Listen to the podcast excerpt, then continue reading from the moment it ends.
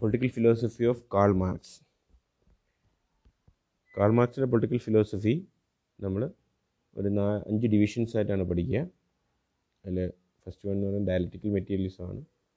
Then materialistic interpretation of ഹിസ്റ്ററിയാണ് then class war theory of surplus value ഉണ്ട്. Then theory of alienation ഈ ഇത്രയും കാര്യങ്ങളിലൂടെയാണ് മാർക്സിൻ ഫിലോസഫി ഐഡന്റിഫൈ ചെയ്യാൻ വേണ്ടിയിട്ട് ശ്രമിക്കുന്നത്. To start with dialectical materialism ഇത് നമ്മൾ ഒരു കൊട്ടേഷനിന്റെ ബാക്ക്ഗ്രൗണ്ട് ചെയ്തിട്ടാണ് പഠിക്കാൻ ശ്രമിക്കുന്നത്. കൊട്ടേഷൻ എങ്ങനെയാണ്?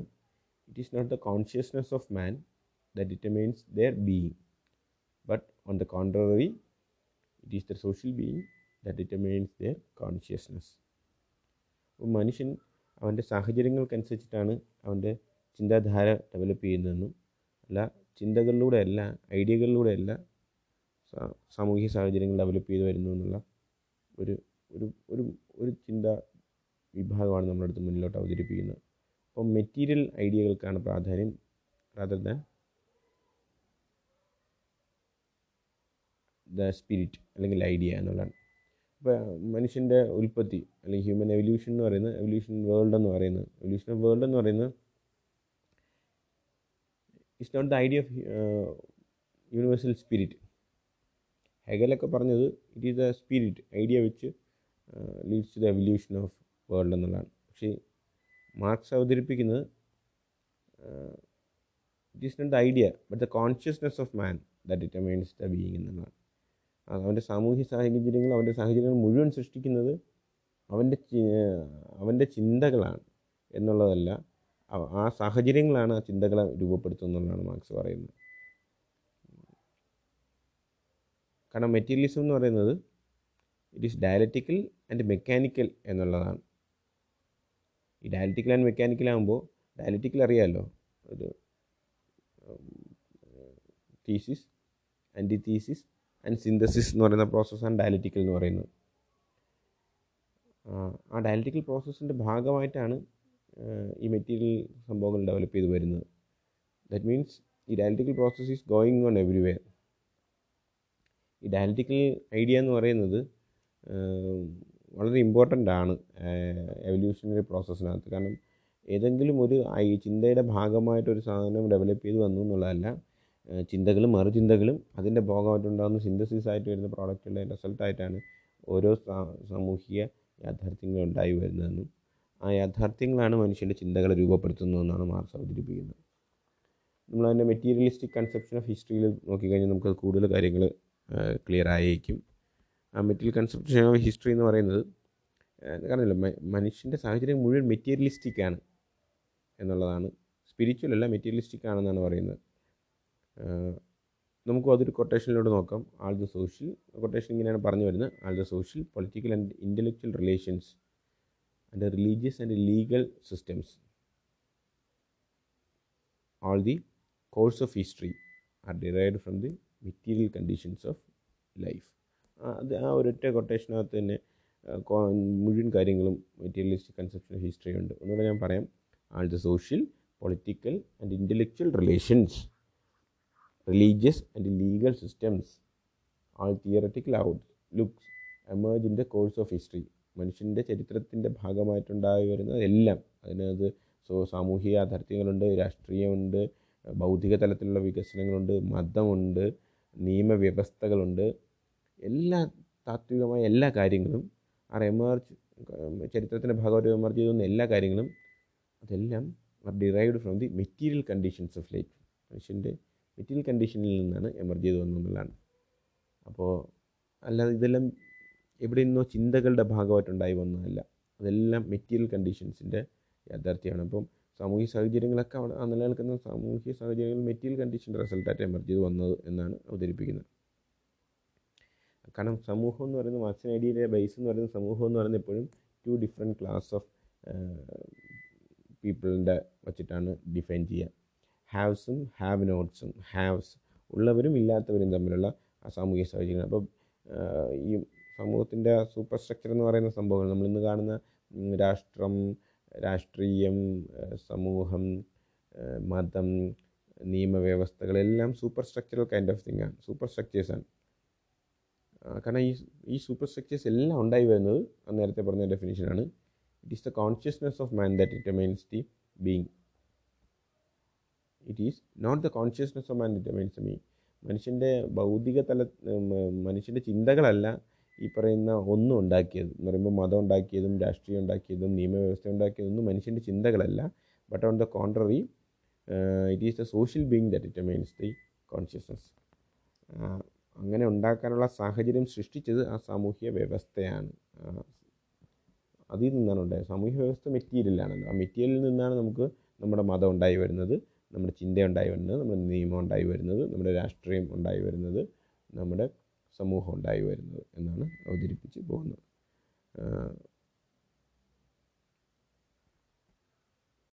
മാർക്സ് അദ്ദേഹത്തിന്റെ ഈ ചരിത്രത്തിനെ മെറ്റീരിയലിസ്റ്റിക് കൺസെപ്ഷൻ ഓഫ് ഹിസ്റ്ററി ആണല്ലോ അപ്പോൾ ചരിത്രത്തിനെ he refers four major stages through which man struggle to secure life necessities. അപ്പോൾ മനുഷ്യന്റെ ചരിത്രത്തിനെ മുഴുവനായിട്ട് നാല് ഡിഫറെന്റ് സ്റ്റേജസ് ആയിട്ട് ഡിവൈഡ് ചെയ്തിട്ടുണ്ട്. അതൊന്ന് പ്രിമിറ്റീവ് ആണ് ദെൻ ഏൻഷ്യന്റ് ആണ് ദെൻ ഫ്യൂഡലാണ് ദെൻ ക്യാപിറ്റലിസ്റ്റ് ആണ്. Primitive ancient feudal and capitalist ഇങ്ങനെ നാല് സ്റ്റേജസ് ആയിട്ടാണ് മനുഷ്യന്റെ ചരിത്രത്തിൽ വരുന്നത് കാരണം അതിന്റെ ഫസ്റ്റ് സ്റ്റേജിൽ പ്രിമിറ്റീവിൽ മീൻസ് ഓഫ് പ്രൊഡക്ഷൻ എന്ന് പറയുന്നത് അല്ലെ ഉൽപ്പാദന പ്രക്രിയയുടെ ഭാഗമാവുന്നതെല്ലാം കോമൺലി ഓൺഡ് ആണ്. എന്ന് പറയുമ്പോൾ എല്ലാം എല്ലാവർക്കും അവകാശപ്പെട്ടതാണ്. പ്രിമിറ്റീവ് ലൈഫ് എന്ന് പറയുന്നത് എല്ലാം എല്ലാവർക്കും അവകാശപ്പെട്ടതാണ്. കോമൺലി ഓൺഡ് ആണ്. പക്ഷേ ബാക്കി മൂന്ന് സ്റ്റേജിലും ഏൻഷ്യനിലും ഫ്യൂഡലിലും ക്യാപിറ്റലിസ്റ്റിലും ദ ക്ലാസ് അവിടെയൊക്കെ സംഭവിക്കുന്നത് എന്താ there are certain class of people അല്ലേ? നമ്മൾ നേരത്തെ ഹാവ്സും ഹാവ് നോട്ട്സും എന്ന് രണ്ട് ക്ലാസ് ഉണ്ട് എന്ന് പഠിച്ചല്ലോ. രണ്ട് ക്ലാസ് ഓഫ് പീപ്പിൾ ഉണ്ട്. കാസ്റ്റ് അല്ല ക്ലാസ് അപ്പോൾ ഈ രണ്ട് class which controls the means and tools of production dominate and exploit the rest ബാക്കി പ്രിമിറ്റീവ് സ്റ്റേജ് സ്റ്റേജിൽ മാത്രമാണ് കോമൺലി ഓൺഡ് ആയിട്ടുള്ള മീൻസ് ഓഫ് പ്രൊഡക്ഷൻ ഉള്ളത്. പിന്നെ ആൻഷ്യനിലായാലും ഫ്യൂഡലായാലും ക്യാപിറ്റലിസ്റ്റ് ആയാലും ഈ മീൻസ് ഓഫ് പ്രൊഡക്ഷൻ എന്ന് പറയുന്നത് controlled by a different particular class of people അവരാണ് പ്രൊഡക്ഷൻ നിയന്ത്രിക്കുന്നത് അവരാണ് ഡോമിനേറ്റ് ചെയ്യുന്നത് അവർ ആ ഡോമിനേഷൻ നിലനിർത്താൻ വേണ്ടി എക്സ്പ്ലോയിറ്റേഷൻ കീപ്പ് ചെയ്യുന്നുണ്ടാവും. ആരുടെ പുറത്ത്? മറ്റ് വിഭാഗത്തിന്റെ പുറത്ത്. ഈ മറ്റ് വിഭാഗം എന്ന് പറയുമ്പോൾ ഹാവ് നോട്ട്സിന്റെ പുറത്ത്. അപ്പോൾ ഉള്ളവൻ എന്ന് പറയുന്ന അവസ്ഥ ഉള്ളവൻ കാശുള്ള ആൾ എന്ന് പറയുന്ന ഗ്രൂപ്പ് ഓഫ് പീപ്പിൾ അവർ ഈ മെറ്റീരിയൽ മീൻസ് പ്രൊഡക്ഷൻ മുഴുവൻ ഡോമിനേറ്റ് ചെയ്യും അക്വയർ ചെയ്യും കോൺകർ ചെയ്യും. എന്നിട്ട് അവരത് എല്ലാ പ്രൊഡക്ഷൻ പ്രോസസ്സും എല്ലാം നടത്തുന്നത് in to exploit the other that is have nots അതാണ് later leads to tension and conflict ഇതാണ് ഇതാണ് ക്ലാസ്സുകൾ തമ്മിലുള്ള പ്രശ്നം എന്ന് പറയുന്നത് ഡിഫറെന്റ് ക്ലാസ് ഓഫ് പീപ്പിൾ എന്ന് പറയുന്നത്. മെറ്റീരിയൽ കൺസെപ്ഷൻ എന്ന് പറയുന്നത് history material conception of history എന്ന് പറയുന്നത് it starts from the principle that production and its distribution are basis of every social order അപ്പോൾ എല്ലാ സാമൂഹ്യ വ്യവസ്ഥയുടെയും ഈ സമൂഹ സാഹചര്യങ്ങളുടെയും ബേസിസ് എന്ന് പറയുന്നത് ഫ്രം ദ പ്രിൻസിപ്പിൾ ദാറ്റ് അതിന്റെ വിഭവങ്ങളുടെ ആ പ്രൊഡക്ഷനും അതിന്റെ ഡിസ്ട്രിബ്യൂഷനുമാണ് അപ്പോൾ എക്കണോമിക് ഡിറ്റർമിനൻസ് ആണ് നമുക്കിവിടെ കാണാൻ വേണ്ടി പറ്റുന്നത്. സമൂഹത്തിൽ കാശിനെ ബേസ് ചെയ്തിട്ടാണ് ചരിത്രത്തിന് മുഴുവൻ വിവക്ഷിച്ചുകൊണ്ടിരിക്കുന്നത് മെറ്റീരിയലിസ്റ്റിക് ഇന്റർപ്രിട്ടേഷൻ ഓഫ് ഹിസ്റ്ററിയിലൂടെ കാശ് പണത്തിന്റെ ഉൽപാദനവും വിതരണവും അക്വയർ ചെയ്യുന്ന ഗ്രൂപ്പ് മറ്റ് ഗ്രൂപ്പിനെ പുറത്തെപ്പോഴും ഡോമിനേറ്റ് ചെയ്യും. അപ്പോൾ സ്റ്റേറ്റ് ആയാലും റിലീജിയൻ ആയാലും നിയമ ലോ ആയാലും നിയമങ്ങളായാലും എല്ലാം ഈ ഹാവ്സിന് വേണ്ടിയിട്ടാണ് ഉണ്ടായി വരുന്നത് എന്നാണ് മാർക്സ് അവതരിപ്പിക്കുന്നത്. ഹാവ് നോട്ട്സിനെതിരായിരിക്കും എപ്പോഴും ഈ ഇതെല്ലാം. അപ്പോൾ നിയമങ്ങളുടെ ആനുകൂല്യങ്ങൾ രാഷ്ട്രം നിലനിൽക്കുന്നതിന്റെ ആനുകൂല്യം സമൂഹം ഉണ്ടായി വരുന്നതിന്റെ ആനുകൂല്യം മതം പ്രവർത്തിക്കുന്നതിന്റെ ആനുകൂല്യമെല്ലാം ഈ ഹാവ്സിന് കൂടുതൽ കിട്ടുന്ന രീതിയിലായിരിക്കും. കാരണം അവരാണ് മീൻസ് ഓഫ് പ്രൊഡക്ഷൻ ഓൺ ചെയ്യുന്നത്. അതുകൊണ്ടാണ്. അടുത്ത ഐഡിയ എന്ന് പറയുന്നത് ക്ലാസ് വാർ എന്നുള്ളതാണ്. വർഗസമരം എന്നാണ് അതിനെ നമ്മൾ പറയുക. ക്ലാസ് വാർ എന്ന് പറയുമ്പോൾ മാർക്സ് എന്റെ ഫിലോസഫി തന്നെ രണ്ട് ഡിഫറെന്റ് ക്ലാസ്സുകളുടെ റിയാലിറ്റികളിൽ ഊന്നിയിട്ടാണ് നമ്മൾ പറഞ്ഞല്ലോ. ഹാവ്സും ഹാവ് നോട്ട്സും എന്ന് പറയുന്നത്. അപ്പോൾ അത് നമുക്കൊരു ഡെഫിനേഷനിലോട്ട് പറഞ്ഞിട്ട് ഒരു കോട്ടിലൂടെ തുടങ്ങി വരാം. ഒരു കൊട്ടേഷനിലൂടെ തുടങ്ങി വരാം. The history of all hitherto existing society is the history of class struggle മനുഷ്യന്റെ ചരിത്രത്തിൽ ചരിത്രം എന്ന് പറയുന്നത് ആക്ച്വലി സമൂഹ സാമൂഹിക ചരിത്രം എന്നുള്ള മനുഷ്യന്റെ ചരിത്രം എന്ന് പറയുന്നത് ആക്ച്വലി എന്താണ്? It is a history of class struggle വർഗസമരത്തിന്റെ ചരിത്രമാണ് മനുഷ്യന്റെ ചരിത്രം എന്നാണ് പറയുന്നത്. ആ വർഗം അപ്പം സമൂഹത്തിന്റെ കാലത്തിനകത്തെല്ലാം ഡിഫറെന്റ് ഗ്രൂപ്പുകളുണ്ടായിരുന്നു രണ്ട് ഡിഫറെന്റ് ക്ലാസ്സുകളുണ്ടായിരുന്നു എന്നാണ്. വർഗം എന്ന് പറയുമ്പോൾ ക്ലാസ് നടത്തുന്നില്ല അപ്പോൾ രണ്ട് ക്ലാസ്സുകൾ എപ്പോഴും ഉണ്ടാവും. ഏത് ക്ലാസ്സാണ് ഹാവ്സും ഹാവ് നോട്ട്സ് അപ്പം പഴയ കാലത്ത് ഫ്രീമാൻ സ്ലേവ്സ് എന്ന് പറയുന്ന ചരിത്രം ഉണ്ടാവും. പിന്നെ ഫ്യൂഡലിലൊക്കെ എത്തുമ്പോൾ ലോഡ് സെർഫ് എന്ന് പറയുന്ന അടിയാനും അല്ലേ? കുടികിടപ്പുകാരനും എന്ന് പറയുന്ന അവസ്ഥ ഉണ്ടാവും. ദെൻ അത് ആക്ച്വലി എന്താണ്? ആ ക്ലാസ്സിൽ എന്താണ്? ഒപ്രസറും ഒപ്രസ്ഡും ആയിട്ടുള്ള രണ്ട് ക്ലാസ്സാണ് എപ്പോഴും ഉണ്ടാവുക. അല്ലേ? ഒപ്രസ് ചെയ്യപ്പെടുന്ന ആളും ഒപ്രസിന് വിധേയനാകുന്ന ആളും എന്ന് പറയുന്ന രണ്ട് ക്ലാസ് എപ്പോഴും it is haves and have nots ഇത് അവസാനിക്കുന്നത്. മാർക്സ് അതും പറയുന്നുണ്ട് ഈ ക്ലാസ് വാർ അവസാനിക്കുന്നത് എന്താണ് in a revolutionary reconstruction of society ഇത് അപ്പോൾ എങ്ങനെ അവസാനിക്കും? Through a revolutionary reconstruction of സൊസൈറ്റിയിലൂടെയാണ് ഈ പറയുന്ന ക്ലാസ് വാർ അവസാനിക്കുക. എന്ന് പറയുമ്പോൾ ഒരു ഒരു വിപ്ലവത്തിലൂടെയാണ്. വിപ്ലവം എന്ന് പറയുന്നത് എന്താണ്? സൊസൈറ്റിയെ മുഴുവൻ റീകൺസ്ട്രക്റ്റ് ചെയ്യുന്നതാണ്. Which ruins the contending classes ഈ നിലനിൽക്കുന്ന വർഗസമരം അതോടുകൂടി അവസാനിക്കുന്ന ഒരു സാഹചര്യം ക്രിയേറ്റ് ചെയ്യുന്ന റെവല്യൂഷനിലൂടെയാണ് ദറ്റ് ഈസ് എവ്രി ഏജ് എന്ന് പറയുന്നത് എല്ലാ കാലവും എല്ലാ കാലവും ചരിത്രത്തിലെ എല്ലാ കാലഘട്ടത്തിനകത്തും we find two different classes that is haves and have nots ഇന്ന് നമ്മൾ ഇന്ന് നിൽക്കുന്ന കാലത്തിനെയും പ്രസന്റ് ഡേ വേൾഡിനെയും മാർക്സ് അവതരിപ്പിച്ചത് പ്രസന്റ് സൊസൈറ്റി എന്ന് പറയുന്നത്. ബൂർഷ്വാസി സൊസൈറ്റി എന്ന് തന്നെയാണ് പറയുന്നത്. രണ്ട് ക്ലാസ് ഉണ്ട്. ബൂർഷ്വാസി ആൻഡ് പ്രോളിറ്റേറിയറ്റ് അല്ലേ? മുതലാളി തൊഴിലാളി എന്ന് പറയുന്ന അർത്ഥത്തിൽ വരുന്ന രണ്ട് ഗ്രൂപ്പുകൾ. ഹാവ്സും ഹാവ് നോട്ട്സും പ്രോളിറ്റേറിയറ്റ് എന്ന് പറയുന്നത് വർക്കേഴ്സാണ് അപ്പോൾ ബൂർജ്വാസി ആൻഡ് വർക്കേഴ്സ് എന്ന് പറയുന്ന രണ്ട് ക്ലാസ്സാണ് നമുക്ക് ഇന്നത്തെ സാഹചര്യത്തിനകത്ത് കാണാൻ വേണ്ടിയിട്ട് പറ്റുന്നതെന്നാണ് മാർക്സ് പറഞ്ഞ ക്ലാസ് വാറിനെ കുറിച്ചിട്ട്. ഇനി നമുക്ക് നോക്കാനുള്ളത് തിയറി ഓഫ് സർപ്ലസ് വാല്യൂ എന്നുള്ളതിനെ കുറിച്ചാണ്. തിയറി ഓഫ് സർപ്ലസ് വാല്യൂ മിച്ചമൂല്യം എന്നാണ് അതിനെ മലയാളത്തിൽ നമ്മൾ പറയുന്നത്. അപ്പം സർപ്ലസ് വാല്യൂവിനെ കുറിച്ച് പറയുന്നതിന് മുമ്പ് വാല്യൂ എന്താണെന്നുള്ള നോക്കണമല്ലോ.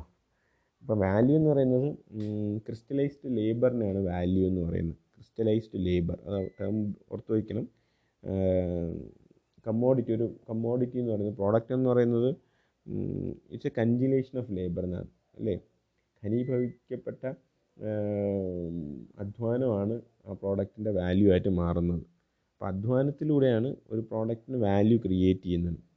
അതിനെക്കുറിച്ച് സ്പാർഗോ പറഞ്ഞത് the value of a commodity is determined by the amount of social labour necessary for its പ്രൊഡക്ഷനാണ് the value of a commodity Marx പറഞ്ഞല്ല സ്പാർഗോ പറഞ്ഞതാണ് വാല്യൂ ഓഫ് എ കമ്മോഡിറ്റി എന്ന് പറയുന്നത് it is determined by the amount of social labour necessary for their production അല്ലേ?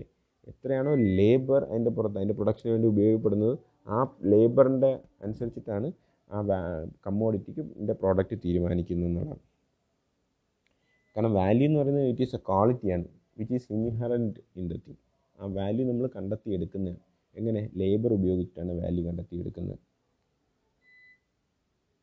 കാരണം value is entirely due to labour എന്നാണ് അതിനെ define ചെയ്തിരിക്കുന്നത്. Value is entirely due to labour അധ്വാനം കൊണ്ട് മാത്രമാണ് ഒരു പ്രോഡക്റ്റിന് വാല്യൂ ഉണ്ടായി വരുന്നത്. വാല്യൂ അതിന്റെ മൂല്യമാണ്. ഇനി മിച്ച മൂല്യം എന്ന് പറയുന്ന തിയറി സർപ്ലസ് വാല്യൂവിനെ കുറിച്ച് പറയാം. ഈ മിച്ചമൂല്യം എന്ന് പറയുന്ന ഐഡിയ ദാസ് ക്യാപിറ്റലിനകത്താണ് ദസ് ക്യാപിറ്റൽ എന്ന് പറയുന്ന അദ്ദേഹത്തിന്റെ വർക്കിനകത്താണ് പറഞ്ഞു പോകുന്നത്. അത് സർപ്ലസ് വാല്യൂ ഒക്കെ കൺജീൽഡ് ലേബർ എന്ന് പറയുന്നത് ക്രിസ്റ്റലൈസ്ഡ് ലേബർ എന്ന് പറയുന്ന ചിന്തയിലാണ്. വാല്യൂ പ്രോഡക്റ്റ് എന്ന് പറയുന്നത് അത് ഖനീഭവിക്കപ്പെട്ട അധ്വാനമാണ് ആ പ്രോഡക്റ്റിന്റെ വാല്യൂ ആയിട്ട് കണ്ടെത്തി പറയുന്നതെന്ന് പറയുമ്പോൾ അതിനകത്ത് വേറൊരു പ്രശ്നം ഉള്ളത് സർപ്ലസ് വാല്യൂ കഞ്ചീഡ് ലേബർ ആണെങ്കിൽ ആ ലേബർ നോട്ട് പെയ്ഡ് ഫോർ എന്നുള്ള അർത്ഥം കൂടെ അതിനകത്തുണ്ട്. എന്ന് പറയുമ്പോൾ അധ്വാനത്തിന് ഒരു വില നൽകണം. അല്ലെ അധ്വാനത്തിന് നമ്മളൊരു തിരിച്ചൊരു സാധനം കൊടുത്തിട്ടാണ് ആ പ്രോഡക്റ്റ് ഒരു പ്രോഡക്റ്റ് ക്രിയേറ്റ് ചെയ്യുമ്പോൾ നമ്മൾ അധ്വാനിച്ച് ആ പ്രോഡക്റ്റ് ക്രിയേറ്റ് ചെയ്യുമ്പോൾ ആ പ്രോഡക്റ്റിന്റെ വാല്യൂ ഉണ്ടാവണം. പക്ഷേ അധ്വാനത്തിന് നമ്മൾ എന്തെങ്കിലും തിരിച്ചു കൊടുക്കണ്ടേ? അല്ലേ? അപ്പോൾ അങ്ങനെ തിരിച്ചു കൊടുക്കേണ്ടി വരുന്നു. അതാണ് നമ്മൾ കൊടുക്കുന്ന പേയ്മെന്റ് എന്ന് പറയുന്ന പെയ്ഡ് പക്ഷേ പലപ്പോഴും ഈ കഞ്ചീൽഡ് ലേബർ എന്ന് പറയുന്നത് സർപ്ലസ് വാല്യൂയുടെ ഐഡിയ സർപ്ലസ് വാല്യൂ മിച്ച മൂല്യം എന്ന് പറയുന്നത് labour which is not paid for എന്നുള്ളതാണ്. നമുക്ക് അതിനൊരു ചെറിയൊരു ഡെഫിനേഷൻ പോലെ നോക്കി വരാം. സർപ്ലസ് വാല്യൂ എന്ന് പറയുന്നത് is equal to surplus value എന്താണ്? Is equal to it is a difference between the value of the commodity produced അപ്പോൾ ഒരു പ്രോഡക്റ്റിന്റെ വാല്യൂ അപ്പോൾ surplus value is equal to the value of the product എന്നുള്ളതാണ്. Value of the product produced by the labour അല്ലേ?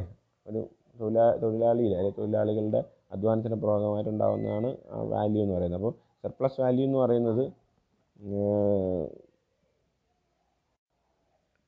അപ്പോൾ surplus value is equal to value of the product minus wage received by the labour surplus value എളുപ്പത്തിൽ നമുക്കൊരു definition പോലെ തന്നെ കണ്ടെത്താൻ വേണ്ടി പറ്റും. സർപ്ലസ് വാല്യൂ എന്താണ്? It is equal to the value of the product ഒരു പ്രോഡക്റ്റ് നമ്മുടെ മനസ്സിൽ കാണുക അതിനൊരു വാല്യൂ കാണുക മൈനസ് അതിൽ നിന്ന് ആ പ്രോഡക്റ്റ് ഉണ്ടാക്കാൻ വേണ്ടി നമ്മൾ കൊടുത്ത കൂലി കുറച്ച് കഴിഞ്ഞാൽ കിട്ടുന്നതാണ് സർപ്ലസ് വാല്യൂ എന്ന് പറയുന്നത്.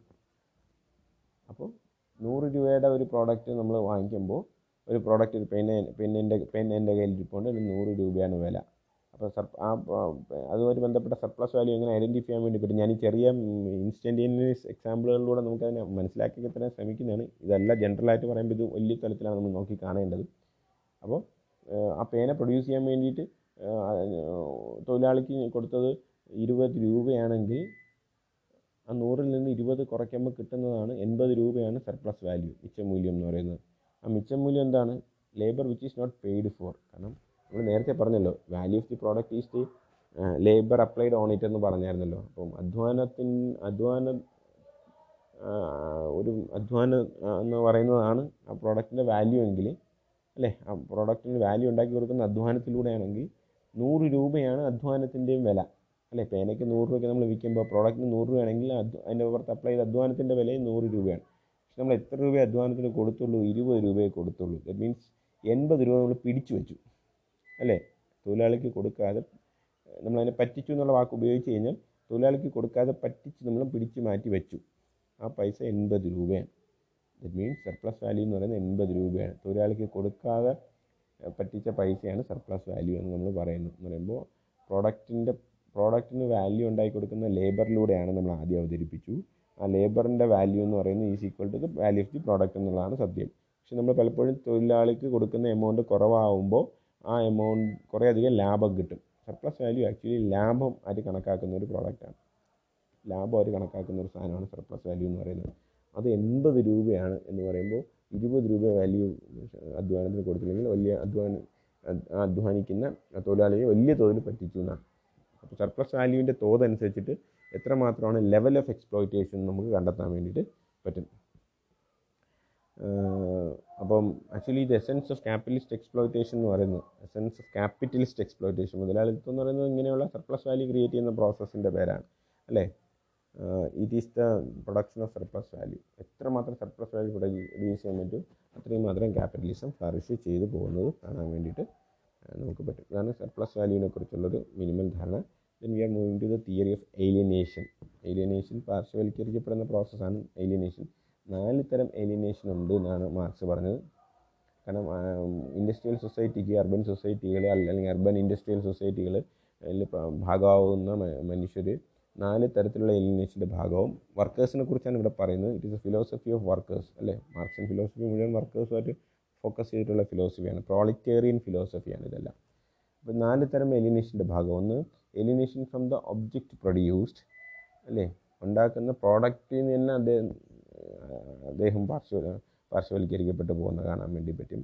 Alienation from himself alienation from the process of production അപ്പോൾ നാലെണ്ണമാണ്. Alienation from the object produce alienation from the process of production alienation from himself alienation from the commodity of his alienation from the community of his fellow man അപ്പോൾ നാല് തരത്തിൽ ഒന്ന് അതാണ് ഏറ്റവും important ആദ്യത്തെ പറഞ്ഞ alienation from the object produce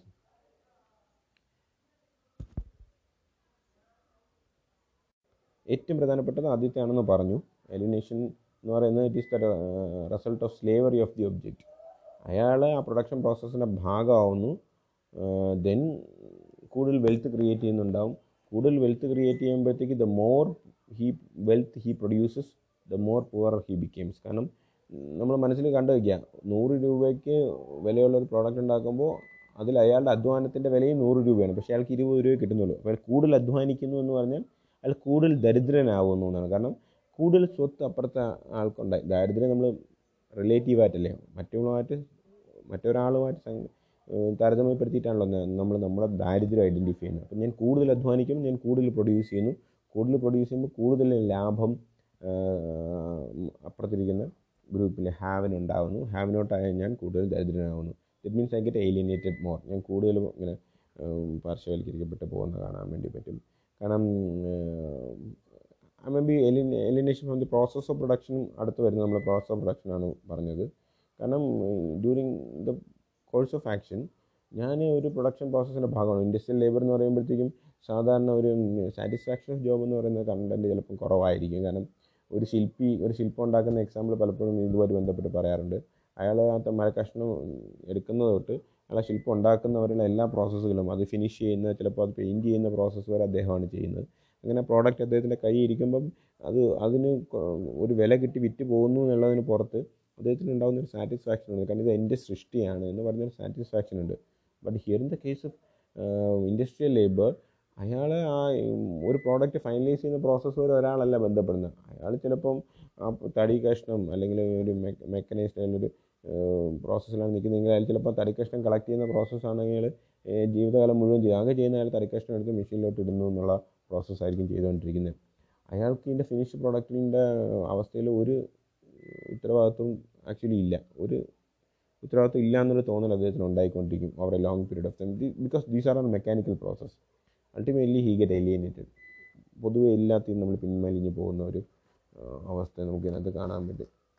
കാണാം. അപ്പോൾ അത് ഒരു വലിയ പ്രശ്നമാണ് ഏലിനേഷൻ എന്ന് പറയുന്നത്. അൾട്ടിമേറ്റ്ലി ഈ പറയുന്ന എലിനേഷനുകളെല്ലാം എന്താണ് make himself moving away from the whole community and is fellow man അവനവന്റെ സമൂഹത്തിൽ നിന്നും അവന്റെ സഹജീവികളിൽ നിന്നും എല്ലാം ഇങ്ങനെ ഉൾവലിഞ്ഞ് പിൻവലിഞ്ഞ് പോകുന്നത് കാണാൻ വേണ്ടി പറ്റും.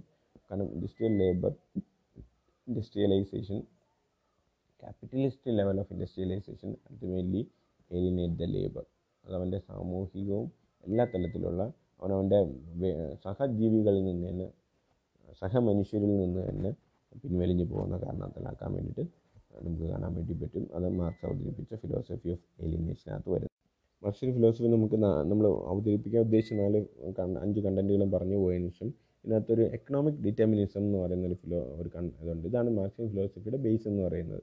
നമ്മൾ ക്ലാസ് സ്ട്രഗിൾ ക്ലാസ് പറഞ്ഞല്ലോ. ടു ഡിഫറെന്റ് ക്ലാസ് ഉണ്ട് എന്ന് പറഞ്ഞിട്ടാണ് പറഞ്ഞു തുടങ്ങുന്നത്. മെറ്റീരിയലിസ്റ്റിക് ഇന്റർപ്രിട്ടേഷനാണ് എല്ലാ കരുതരുന്നത് അപ്പോൾ മാർക്സിയൻ ഫിലോസഫി ഒന്ന് ക്ലാസ് ബേസ്ഡ് ആണ്. ഹാവ്സും ഹാവ് നോട്ട്സ് എന്ന് പറയുന്നത് ക്ലാസ് ബേസ്ഡ് ആണ്. രണ്ട് മെറ്റീരിയലിസ്റ്റിക് ഇന്റർപ്രിട്ടേഷനാണ് എല്ലാത്തിനും മെറ്റീരിയൽ ഫോഴ്സസ് ആണ് അതിനകത്ത് വർക്ക് ചെയ്യുന്നത് റാദർ ദാൻ ദി ഐഡിയാസ് അതാണ് പറയുന്നത്. ഇനി മൂന്നാമത്തത് ഇത് മുഴുവൻ ഇതിന്റെ എല്ലാം ബേസ് എന്ന് പറയുന്നത് എക്കണോമിക് ഡിറ്റർമിനിസം എന്നാണ്. എക്കണോമിക് ഡിറ്റർമിനിസം എന്നാണ്. അപ്പോൾ എക്കണോമിക് അദ്ദേഹത്തിന്റെ അഭിപ്രായത്തിൽ it is the economic factor which is only one which motivates man മനുഷ്യനെ ഉത്തേജിപ്പിക്കുന്നത് ഒരേ ഒരു കാര്യം അതിന്റെ എക്കണോമിക് ഫാക്ടർ മാത്രമാണ്. അതിന് അതുകൊണ്ടാണ് എക്കണോമിക് ഡിറ്റർമിൻസ് എന്ന് പറയുന്നത്. അതല്ല എന്ന രീതിയിൽ മനുഷ്യന് വേറെ പല ഈ സ്വത്ത് ബോധമൊക്കെ ആ അർത്ഥത്തിൽ വരുന്നതിന് മറ്റ് കണ്ട സാമൂഹിക സാഹചര്യങ്ങളിൽ വരാത്ത മനുഷ്യന്റേതായ നൈതികമായ കുറേ കാര്യങ്ങൾ മനുഷ്യന് പ്രചോദിപ്പിക്കാറുണ്ട്. പണം മാത്രമല്ല എന്ന് പറയുന്നതാണ് ഇതിന്റെ ഒരു കൗണ്ടർ ഫിലോസഫി അത് കൗണ്ടർ തിങ്കേഴ്സ് ഫിലോസഫിക്കൽ തിങ്കേഴ്സ് അവതരിപ്പിക്കുന്നത്. പക്ഷേ മാർക്സിൻ ഫിലോസഫി എല്ലാം എക്കണോമിക് ഡിറ്റർമിനിസത്തിൽ ബേസ്ഡ് ആയിട്ടാണ്. പിന്നെ ഒരു ഐഡിയ പറയുന്നത് വിതറിങ് അവേ ഓഫ് സ്റ്റേറ്റ് എന്നുള്ളതാണ്. അപ്പോൾ മാർക്സിന്റെ അഭിപ്രായത്തിൽ ക്ലാസ് ക്ലാസ് ഡിവിഷൻ ഉണ്ടായി വരുമ്പോൾ all the economic system political orientation എല്ലാം ഹാവ് നോ ഹാവ്സിന് വേണ്ടിയിട്ടാണ് ഹാവ് നോട്ട്സിന് വേണ്ടിയിട്ടല്ല എന്ന് പറയുന്നുണ്ടല്ലോ. അപ്പോൾ state as a മെക്കാനിസവും is an agency of the class coercion അല്ലേ? സ്റ്റേറ്റും ക്ലാസ് കോയേഷന്റെ ക്ലാസ് സ്ട്രഗിളിന്റെ പ്രോഡക്റ്റ് തന്നെയാണ്. കാരണം ഈ സ്റ്റേറ്റിന്റെ അപ്പാരറ്റസ് മെക്കാനിസം എല്ലാം is in the hands of is in the hands of dominant economic class അപ്പോൾ അതുകൊണ്ട് തന്നെ അൾട്ടിമേറ്റ്ലി മാർക്സ് പറയുന്നത് in a Marxian society the state will wither away state പതുക്കെ പതുക്കെ സാഹചര്യങ്ങളിൽ നിന്ന് പതുക്കെ പിൻവലിഞ്ഞ് പിൻവലിഞ്ഞ് ഇല്ലാതാവും എന്നാണ് മാർക്സ് അവതരിപ്പിച്ചത്. State wither will wither away ആ വിതറിങ് അവേ ഓഫ് സ്റ്റേറ്റിന് വേണ്ടി സഹായിക്കുന്ന പ്രോസസ്സാണ് പ്രോളി പ്രോളിറ്റേറിയൻ റവല്യൂഷൻ എന്ന് പറയുന്നത്.